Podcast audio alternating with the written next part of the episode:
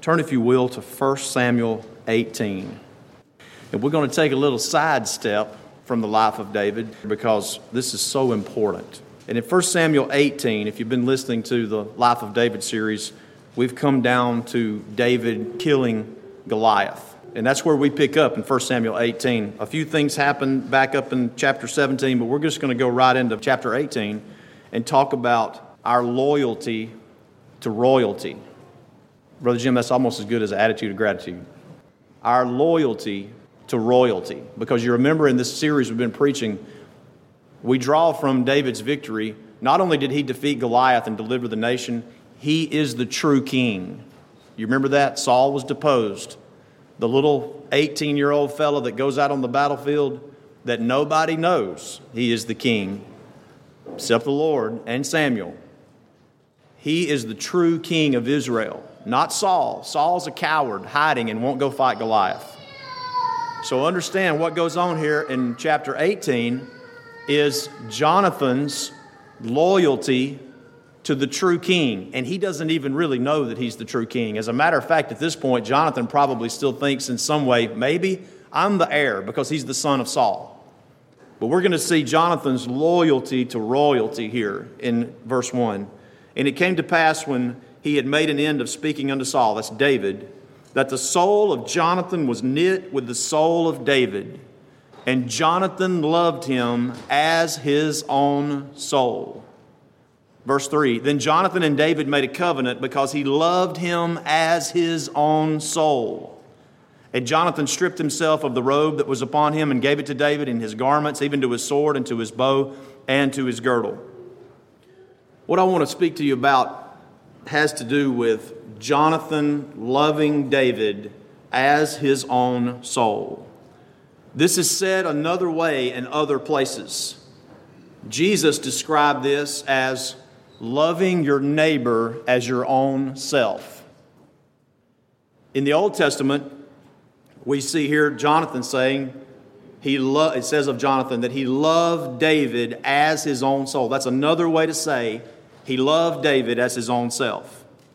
So I want to talk to you about that. I think it is one of the most important subjects that we could digest, not only as individuals and families and our workplaces, and especially in church.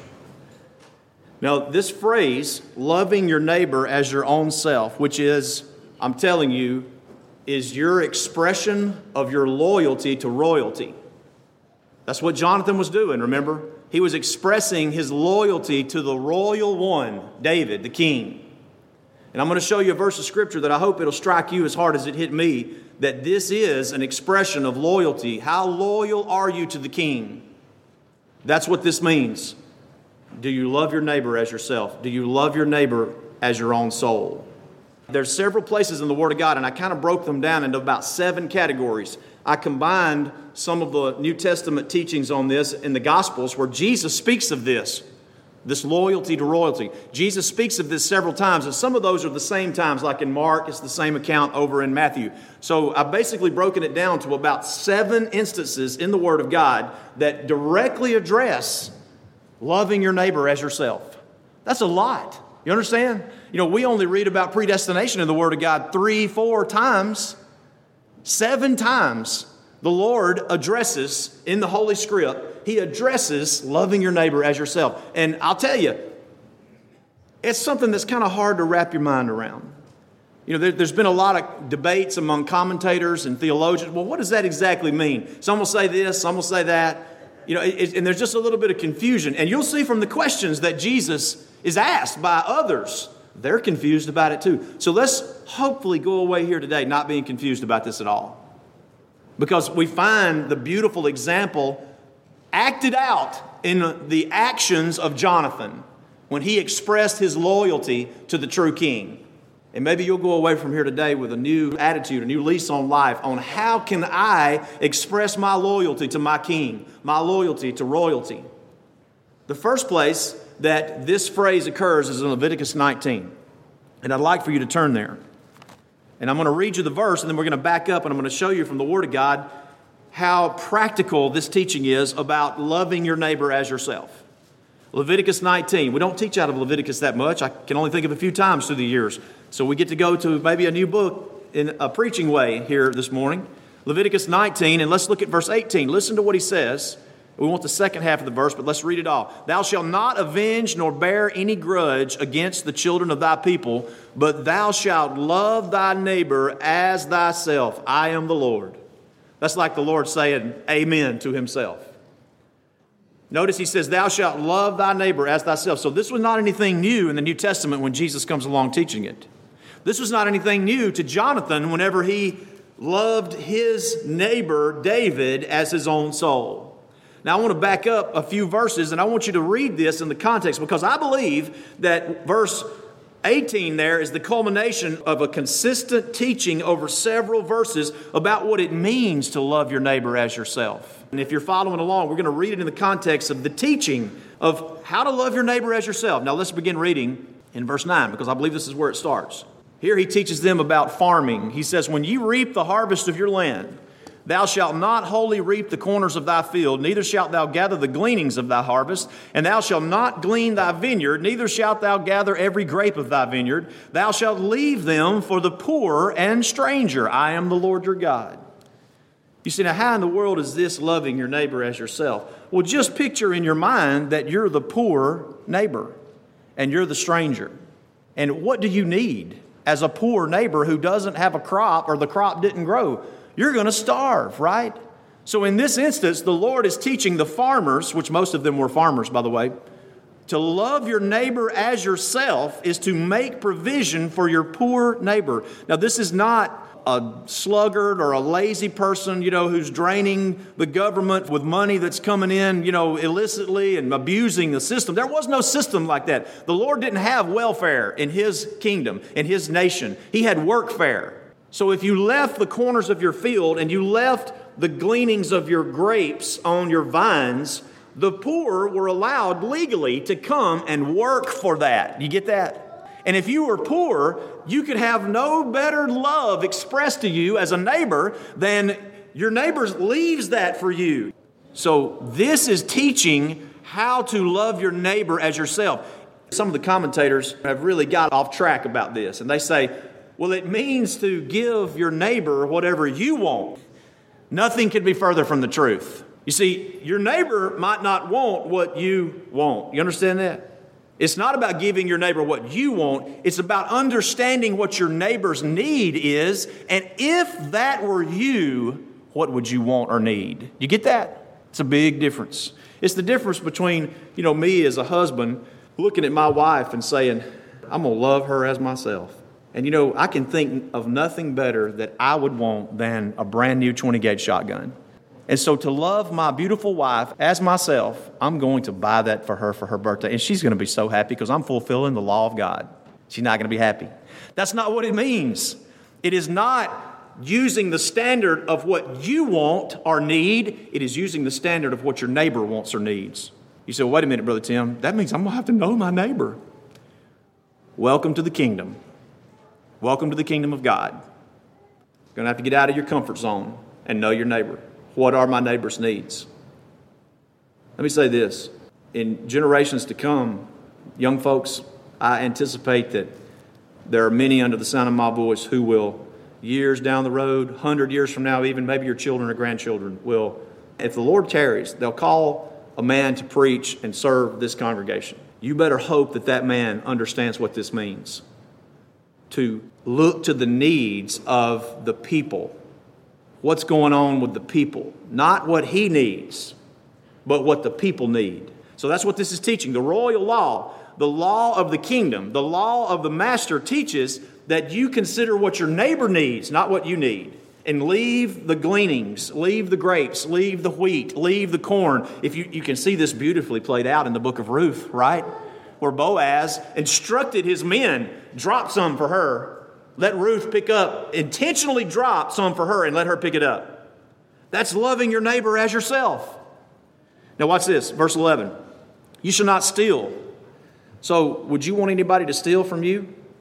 Then love your neighbor as yourself and don't steal from your neighbor. Make sense? Neither deal falsely. Would you want somebody to deal falsely with you?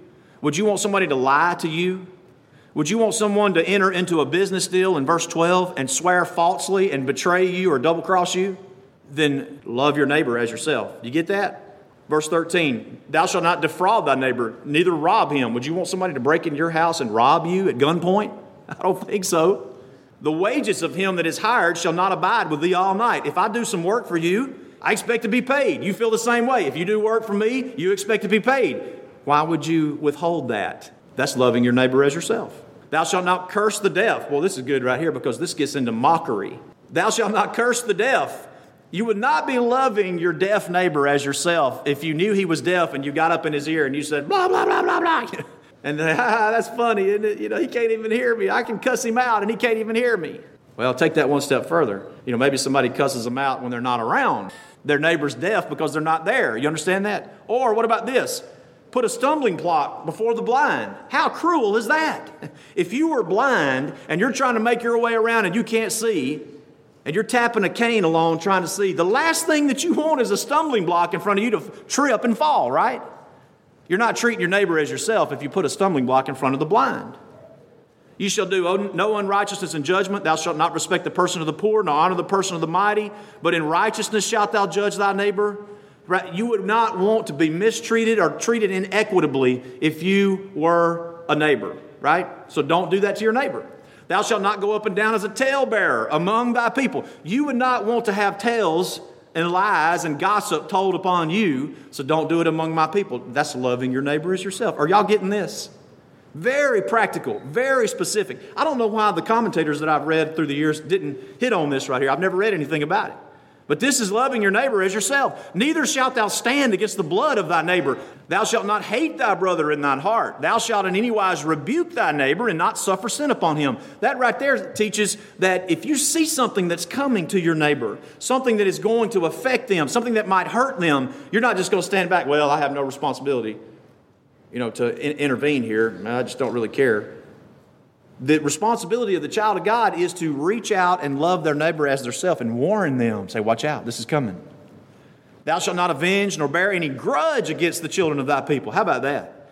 To bear a grudge against a neighbor. And when I say neighbor, understand I'm talking about church friend neighbors, I'm talking about community neighbors, I'm talking about maybe work neighbors. Thou shalt not bear a grudge. In your heart, to not bear a grudge against that person because they've hurt you or you don't agree with them or whatever. That is not loving your neighbor as yourself. You know why? Because you wouldn't want anybody to bear a grudge against you, would you? And if you sit there and you say, Well, I don't really care, we need to talk, that's a whole other issue that you're dealing with there in your heart. And then he says, But thou shalt love thy neighbor as thyself. That's amazing. In, it, in the 34th verse, it says, If the stranger comes among you, that's the second place, then you should love them as yourself. You know, I tell you, that really violated what the Pharisees got into, where they were trying to distinguish. But we can love our own people, but we don't have to love these other nations over here. See, they missed that right there. In verse 34, it says, If a stranger comes among you, love him as you would love yourself. I think it's interesting to point out right here that it does not say to love them more than yourself. You notice that? Because I think that that's almost impossible for a child of God. You know, to love somebody more than yourself. He says to love them as yourself. And your standard to loving someone as yourself is not what you want or need, but it's what they want or need. I tell you, that makes you really sensitive to the needs of others, does it not? I'm just going to mention these to you. I'll be happy to give you these, these locations later. But over in the book of Matthew, the 22nd chapter, in verse 35, and I believe this is also found in Luke, the 10th chapter, where the account of the Good Samaritan is given. They come to Jesus and they say, What are the greatest commandments? And Jesus says to love the Lord thy God with all thy heart, all thy soul, all thy strength, all thy mind, all thy might. He lists that first, and then he says the second commandment is to love thy neighbor as thyself. Of, of all the commandments, now they weren't just talking about, I don't think, the Ten Commandments. There's many commandments in the Word of God. I just went through a bunch of those commandments that are, that are contained within the framework of the Ten Commandments, but they're very specific, are they not? So he says, the two greatest commandments, the second one that he names is to love thy neighbor as thyself. And Jesus goes on to say, on these two commandments, including loving your neighbor as yourself, hang all the law and the prophets. That's major, is it not? That is major. You want to know about loyalty in the kingdom. You want to know about being loyal to the royal one, to the King of kings and Lord of lords.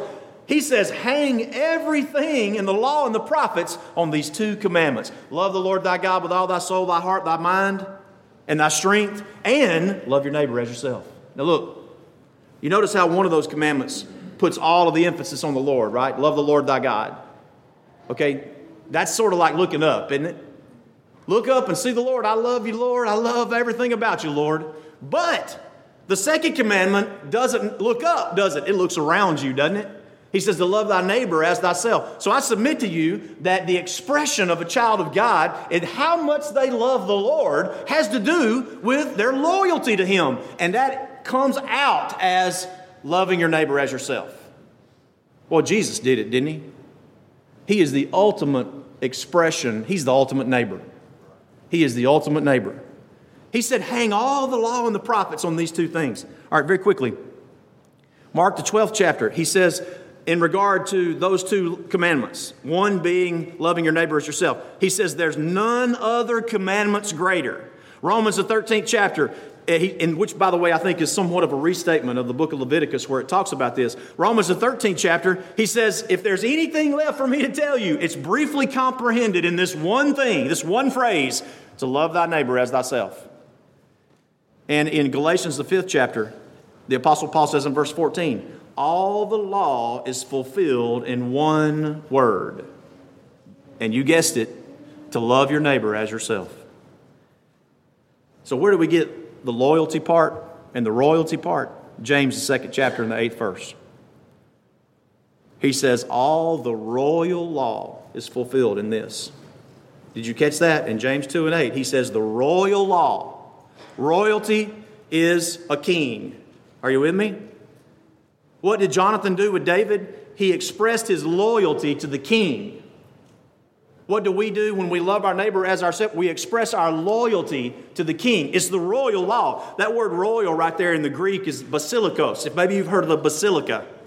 And it means to belong to the sovereign. And generally it would mean like land or possessions or uh, people in, his, in the king's court or whatever. But in this circumstance, he is telling us that the law of loving your neighbor as yourself is the royal law that belongs to the sovereign. Uh, he, he fulfilled it, did he not? Think about if you go back and you study the life of Jesus in the Gospels and the people that he interacted with that nobody else would interact with, and the needs that he met that nobody else would touch you know, the Pharisees came to him while he was eating in the house of Matthew the publican, and all the publicans and the sinners were gathered there. And they came and they said to the, to the disciples, Why does your master eat with sinners? they could not fathom why Jesus would do that. It's because he was fulfilling the royal law, loving his neighbors as himself. Now, the mechanics of this, the mechanics of loving your neighbor as yourself is in Matthew 7 and 12, where it says, Therefore, all things whatsoever ye would that men should do to you, do ye even so to them. For this is the law and the prophets. There he tells us again hang all the law and the prophets on these two commandments, one of which is loving your neighbors yourself. And here he says, This is the law and the prophets. This is what they, that you may know as the golden rule. All things whatsoever ye would that men should do to you, do ye even so to men. And as I told you, the outworking of that is not what do I want, the outworking of that is what are the needs of that person. So I think this person would want this because I want this. That's not the standard. The standard is what are the needs of this person and what can I do for them? Those are the mechanics. And back to the book of 1 Samuel 18. You say, Well, I just don't know if I can do this. Let me tell you something. First of all, Christ did it. So you follow the example of Christ. Second of all, Jonathan did it. And Jonathan, he was a rebel. He was a rebel. He was a rebel against his parents. Now, you know, when you're young and you hear things like that, you think, oh, rebel without a cause. That's exciting. you know, I'll rebel against my parents. Uh, Jonathan is the antitype of that because Jonathan was the son of Saul and he rebelled against his father so that he, as a good man, could be good friends with David, who was the king.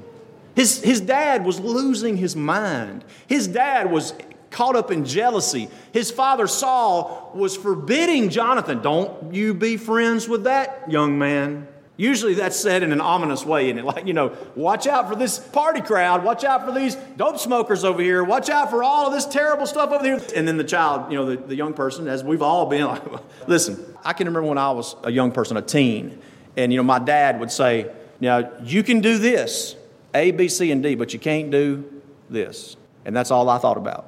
I mean, I could do five other things, and this is good things. You know, go here, go there, don't go here. And that's all I thought about was the don't go here.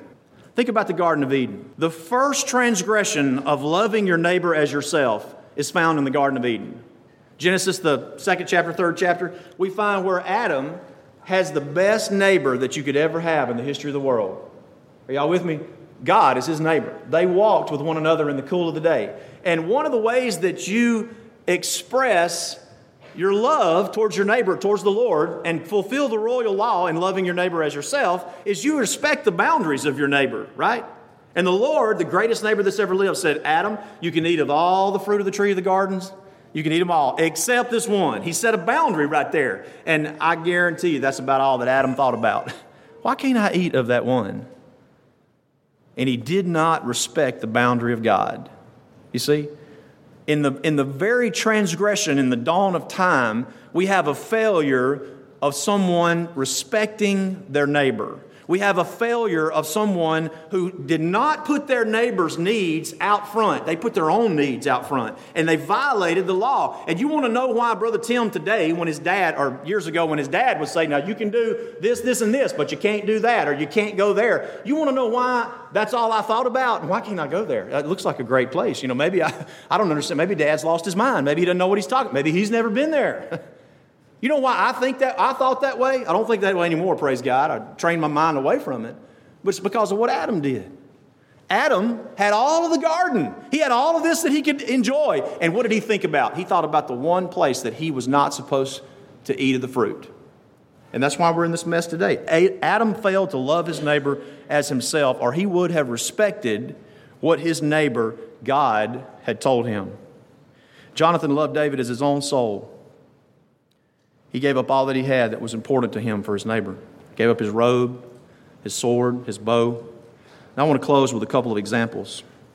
I want you to understand that loving your neighbor as yourself is not a two way street.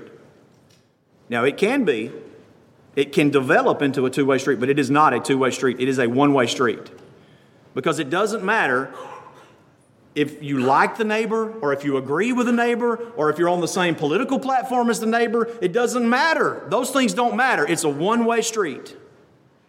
If you show your allegiance, you say, Well, I, I, I don't know that I can show my allegiance to my neighbor. You're not showing your allegiance to your neighbor. You're showing your allegiance to royalty whenever you fulfill the royal law, like Jonathan did. His dad uh, had been removed as king, and to his own detriment of his own life, he committed himself to loving his neighbor as his own soul. So I want you to think about your church life. I'm going to pick on the teens. It's not really picking on, but this is, seems to be something that really affects the young folks. And I remember feeling awkward and like I didn't fit in. And I've had this have little groups that you cling to. If you love your neighbor as yourself, it doesn't matter the age of the person that you interact with. They could be 90 or they could be five. And listen, this is not just for the teens, this is for any age. You'll sacrifice your comfort zone and interact. Why? Because you're showing your allegiance to the royal one. You'll eat, you'll visit with them instead of just clinging to your own little group, to your own detriment. Because trust me, whatever age we're talking about, it is to your own detriment. And just because you don't have anything in common with someone, so well, I, you know, I don't have anything in common with this person. Naturally, it does not mean that you avoid them or treat them in an unfair or avoiding type way.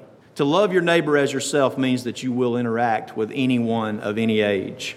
When you're at church, you know, it's a special time. You know, there may be times to interact in little groups here or little groups there or whatever. But when you're at church, that is your once a week opportunity to interact and fellowship with people of all ages and people that you don't have anything in common with. And how many people did Jesus interact with that he didn't have anything in common with? I mean, think about it. He was perfect. Everybody that came to him was a sinner. We're not that way. You know, I thought maybe we need to have some love your neighbor as yourself sessions. You know, sit down and just, this is how this works. You know, this is how you interact, guys. This is how you do this. You see, that would benefit us all, regardless of our age. Now, as I close, I'm going to leave you with this. What about me as your pastor? You say, well, you're accepted from that, right, Brother Tim? I mean, we can just treat you any way we want to, right? Well, in one way, yeah, I guess you can. I can take it. I'm tough. But if you're loving one another as yourself and you're fulfilling the royal law, and you know what my needs are, you get that? It's not about what you want, it's about what your neighbor wants. So put me in that position for just a moment. What are my needs as your pastor? I'm not talking about giving money. You say, Well, I wonder what time Brother Tim would like for me to be here. If you're fulfilling the royal law and you're loving your neighbor pastor as yourself, you know what? You'll be here at 1030. Is that a little too touchy? See, it's not about me. See, a lot of preachers get mad and they say, Well, I'm going to fuss at my congregation about thus and such. I'm never going to fuss at you about something like that. I'm going to teach you how to fulfill the royal law and show your loyalty to Jesus the King.